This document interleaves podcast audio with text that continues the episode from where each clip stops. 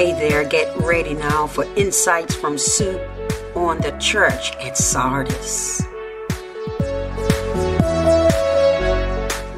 Blessings abound, my brother and sister, and greetings. This is Superintendent Janice Battersby of Shekinah Worship International Ministries, Shekinah Worship Center, Bermuda, where our pastor is Reverend Dr. Maria A. Seaman. And I greet you in the precious name of our Lord and Savior Jesus Christ. For one more segment of Insights with Soup, and that's me, Superintendent of the Sunday School at Shekinah Worship Center. However, we've also been wonderfully enjoying a study in the book of Revelation with the teachings by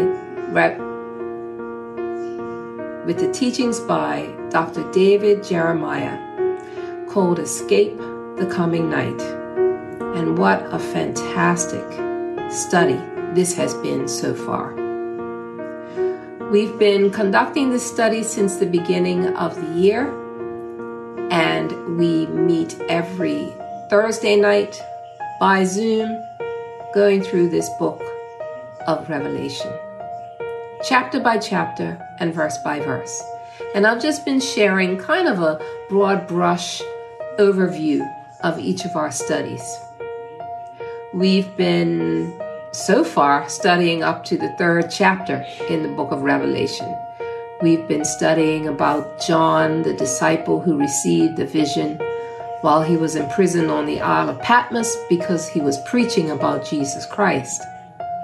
He received a vision from God and he was told to write it down and to share it. And that's where we get the book of Revelation from. We see it as a book where John was writing letters to seven churches in Asia Minor back in his day, trying to encourage them to stay focused. See, he had helped to start these churches after Jesus ascended into heaven and left the earth. They were starting churches and teaching about Christ, the gospel, the good news about Christ. And they were starting these little churches. But they did fine while the disciples and the apostles were there. But when they left, they started to kind of fall off on what they had believed. And so John, amongst others, had to write letters to keep them encouraged. So God gave John a vision to these churches and for the end times. And they were letters of encouragement and letters of warning. There were seven churches in Asia Minor that John wrote to after he received this vision of Christ. And that's what we read about in the first chapter of Revelation, John's vision of Jesus. And what a vision it was. If we saw what John saw, we would have such a reverence for Jesus that you just don't see much anymore. For lack of knowledge, people are destroyed because they don't know. They don't know whose name they take in vain. They don't understand. Therefore, they have very little respect. But once you read with understanding, who Jesus is in all his glory, not as a babe in a manger, not as a savior on a cross, but the king and the judge of all the earth. My, what a difference it makes. And so that's what we've been studying. We've studied the seven churches of the Asia Minor. We've studied about Ephesus, the church in Smyrna, the church in Pergamos, and the church in Thyatira. And we learned about the characteristics about each one of these churches. There were some good things and not so good things. And the Lord addresses them. And we learn that the same way that these churches were examined, God is going to examine us. Jesus is going to examine us. One of the visions was that he had eyes like fire, and fire destroys everything, it penetrates everything. And Jesus one day is going to judge Christians with his fiery eyes to examine our works that we do on earth and our thoughts and our motivations, why we do the things that we do for him. So we've grown up to understand that there's judgment for sinners, there's also judgment for believers. Judgment and reward. We're going to be rewarded with the works that we do on this earth. We're going to be rewarded for those works after our works pass through the judgment. So you want to make sure that whatever you're doing for the Lord, you're doing with a clean hands and a pure heart. So that when they are examined by the fiery eyes of Jesus, they will withstand and stand. So, we want to take a quick look at this church called Sardis, which is church number five on the list of the seven churches that John wrote through. We're actually in the third chapter of the book of Revelation. That's where we find this church. Now, unfortunately, the title given to this church is a title no church ever wants. It's called the Dead Church. Now, if you know what an oxymoron is, it's putting two words together that mean the total opposite, like a loud silence. Well, dead church doesn't make sense. A church should never be dead. The church is the body of Christ. The body of Christ isn't dead. But this church, the Lord says, is dead. So, our reference, scripture reference, is Revelation chapter 3, verses 1 through 6. And I'm just going to again give a brief overview of what we learned in our lesson. The city of Sardis was found in the Tmolus Mountains, and they were up high and they were surrounded. They were surrounded by sheer mountain cliffs and high walls. This city was well protected. On three sides it was protected like this and then on the fourth side it was protected by an isthmus which is a small narrow strip of land that's that is surrounded by a sea on either side. There's a narrow strip. And so anyone who could try to attack that's the only path that they could take and of course if you're up high and you're looking down on this you can repel anybody that's trying to attack you so the citizens of this city thought that they were quite safe. And the ruler was named Croesus. And Croesus decided to fight against Cyrus, king of Persia. Although he attacked Cyrus, Cyrus repelled him, and Croesus retreated back to Sardis, way up high on the mountain. And Cyrus stayed at the bottom. And for weeks, just assaulted this city trying to find a way to defeat Croesus. Well, one day, one of the one of Cyrus's soldiers saw one of Croesus' soldiers up on the top of the wall of Sardis, and he his helmet dropped right down to the bottom. And the soldier at the top of the hill actually climbed on through a crack in the wall, retrieved his helmet, and climbed back up. And so that night, this soldier, whose name was Herodias, came with his army and they climbed up through the crack in this wall, found out that the people in Sardis didn't even have a night watch. They were so confident in their security that they didn't even bother to have anyone watching for an attack. Well, I guess you can gather what happened. They were overrun by the enemy and destroyed. They were so overconfident in their own security that they didn't even realize that there were cracks in the wall. And such was the description of the church at Sardis. Now, the church at Sardis had some famous people that came out of it. One was King Xerxes, who, if you read your scriptures, was the one who Queen Esther married. Well, the Lord said to the city of Sardis, and if you recall, when you read the first chapter of the book of Revelation, Jesus is identified in different ways. And each one of those attributes that he is given, he uses to address each one of the churches in the book of Revelation. And to the church at Sardis, he says, These things saith he that hath the seven spirits of God and the seven stars. Now, we have come to learn the seven stars mean the angels or the pastors of the seven churches. It was the Lord's way of showing his authority uh, over this church, that he had the leaders in the palm of his hand. He spoke to this particular church in a very sharp way. He was not pleased with their behavior. In fact, he says, I know your works, that you have a name, that you live, but you're actually dead. This is what he said to the church. Draw the comparison. That's one other thing that we have done is we have examined these churches in their historical content and also we have identified not only modern churches, but even ourselves and people. These same characteristics that we see in these churches in the past, we see in ourselves and in other people, of the churches of modern day. This church thought they were alive, but the Lord says they're actually dead.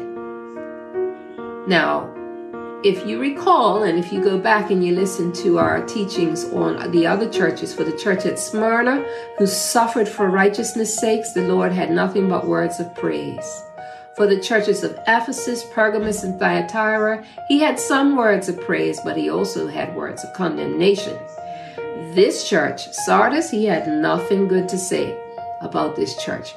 But funnily enough, this was the church with the greatest reputation as far as man was concerned. But as far as God was concerned, no good reputation at all. And we need to take special care of that. What the world may value as valuable, the Lord sees as abominable. And we were told that in the last days, man would call good evil and evil good. And we see that happening now. We don't want the Lord to say that about us. They had an outward profession of being godly, but on the inside, this church at Sardis was not good. In fact, the word that uh, Dr. Jeremiah brought up was nominal Christians, that they were Christians in name only. They still adopted some of the pagan beliefs and served other gods. They were not doing the will of God. And yet they thought that they were a lively church, but they were not.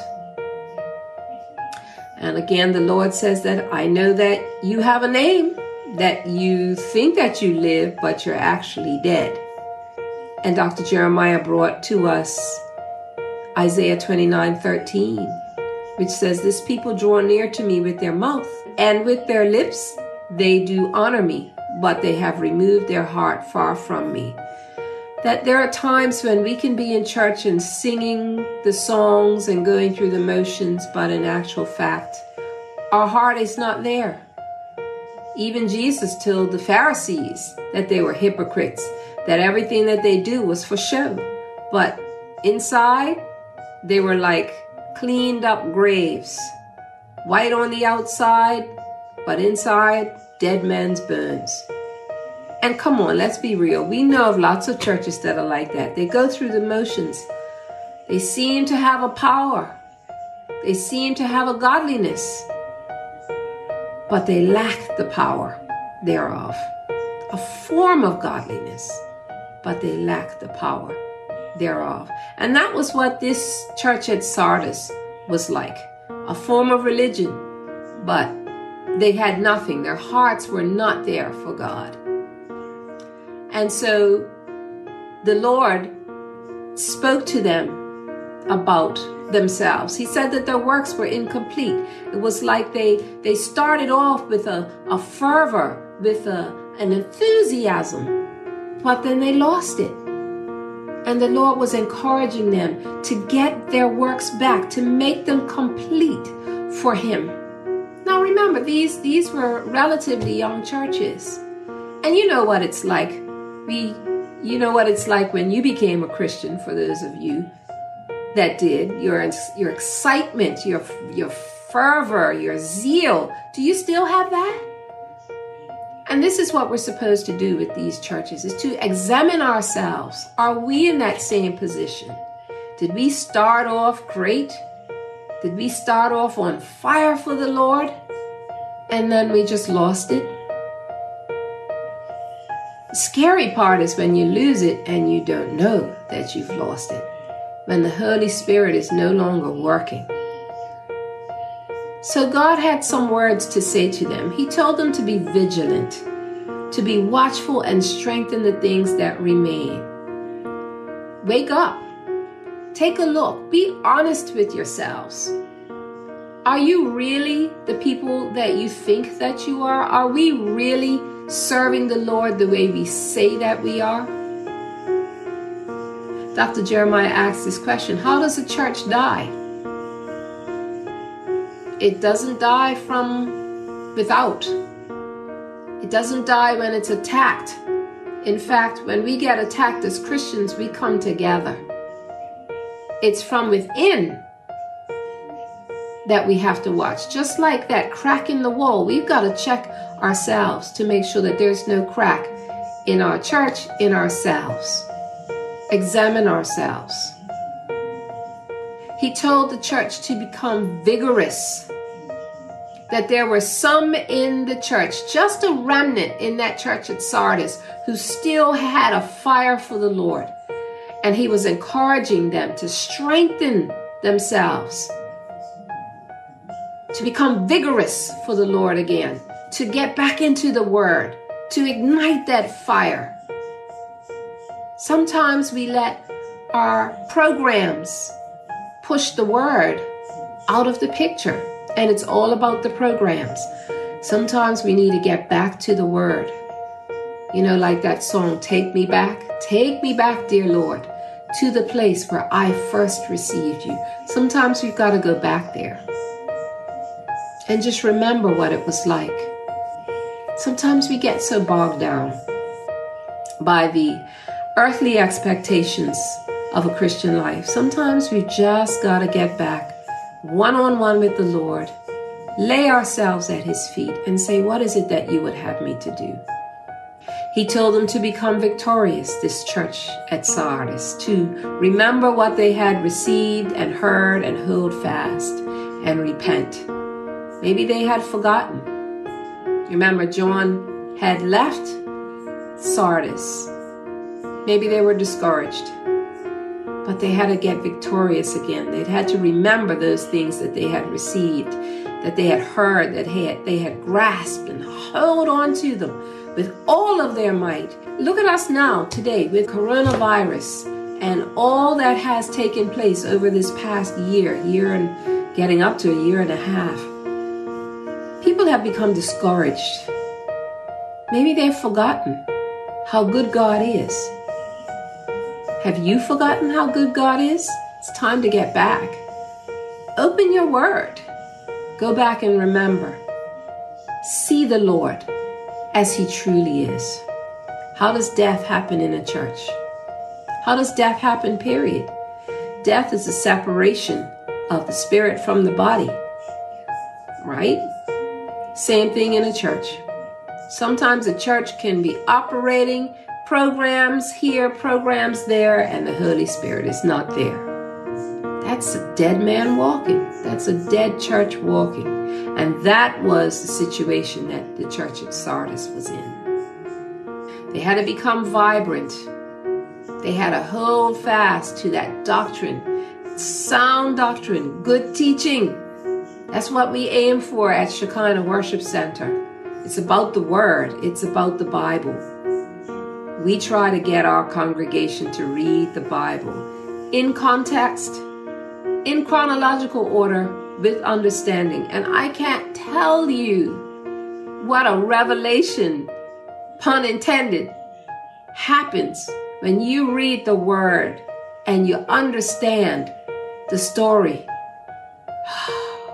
It's nothing like it. Nothing like it. I really encourage you. If you haven't read your Bible, in a good long while, give us a call and we'll show you how. It's an amazing adventure. You will not regret it. This is what Sardis had to do. They had to hold on to that which they had heard and received, and somewhere along the line they had let it go. And they needed to get back to it. And I know there's a lot of you out there that feel the same way. I have to get back to reading. I have to get back to prayer. I have to get back to, to doing what God would have me to do. Then do it. What are you waiting for? don't be called a dead walking Christian. You don't want you don't want to be like that. You don't want the Lord telling you that. Where the word of God is taught, where it is faithfully preached, death comes hard. And we're talking spiritual death. That's not a death that you want. Become virtuous. Repent. Turn back from those things that you have done. Don't let the enemy think that because you've sinned, God will not receive you back. For God so loved the world that he gave his only begotten Son, that whosoever believes in him would not perish, but have everlasting life. If we confess our sins, He is faithful and just to forgive us of our sins and to cleanse us from all unrighteousness. Repent. Repent means don't do a 360, do a 180. Turn away from that way that you were going and go back to the Lord. Repent with your heart when He knows that in your heart. He will forgive you of your sins. Don't let the enemy lie to you. Don't believe the lie. Become virtuous again. No matter what you've done, you can become virtuous through the blood of Jesus. Repent. God wants us to be clean, and we can be clean through the blood of Jesus Christ. Isn't that a paradox? The blood can make us clean. Jesus' blood can make us clean. You get blood on on anything white and it's pretty much done. But the blood of Jesus will wash you your sins away so that you are whiter than snow. Believe it. Become what God intends for you to become. You're an overcomer. No matter what, no matter what you have done in your life, through Jesus, you are an overcomer. And when you become an overcomer, He'll clothe you in white. Your name will be written in the book of life and Jesus will confess you before his Father. Jesus sits on the right hand of God, interceding on your behalf. So don't stay in a dead state. You want your name written in the Lamb's Book of Life. You know, Samson was blessed by God. And many of us know that story. Samson was the strongest man in the Bible. He was blessed by the Lord, but he was told that he had to stay away from certain things, including foreign women, and he got involved with Delilah. And as the story goes, Delilah cut his hair, which was a symbol of his strength, and he got up and thought he could fight off the enemy after his hair had been cut. He said, I'll go out as before not realizing that his strength had left him because the Spirit of God had left him.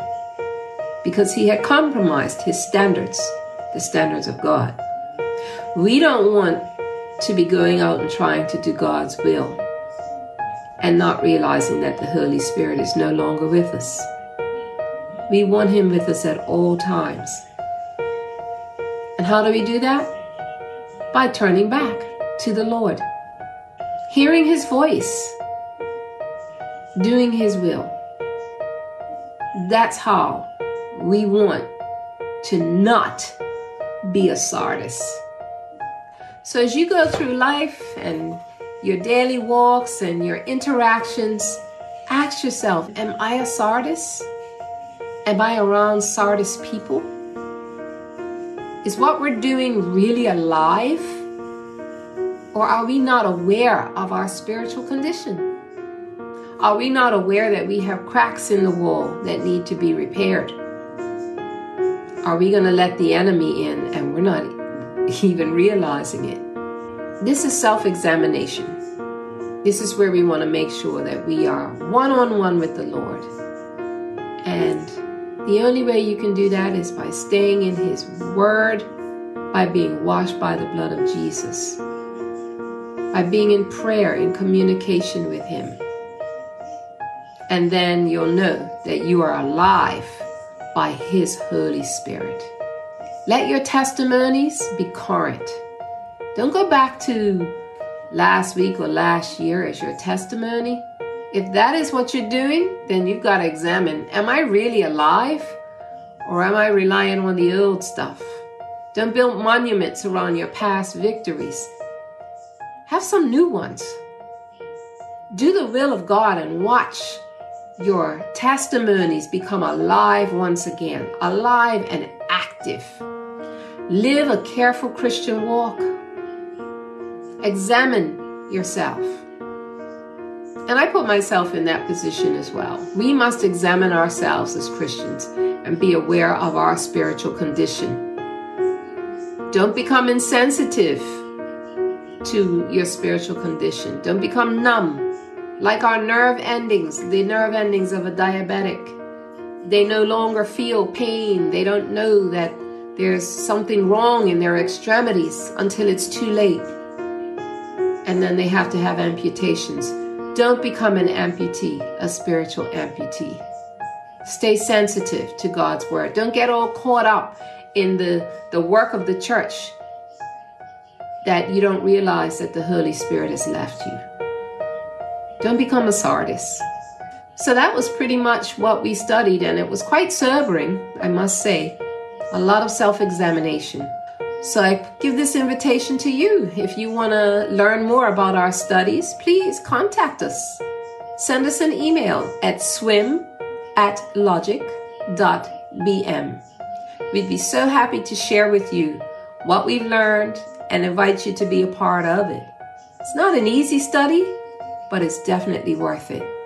So thanks for joining me and spending some time and listening and hearing about the church at Sardis. And we'll see you next time. Blessings abound.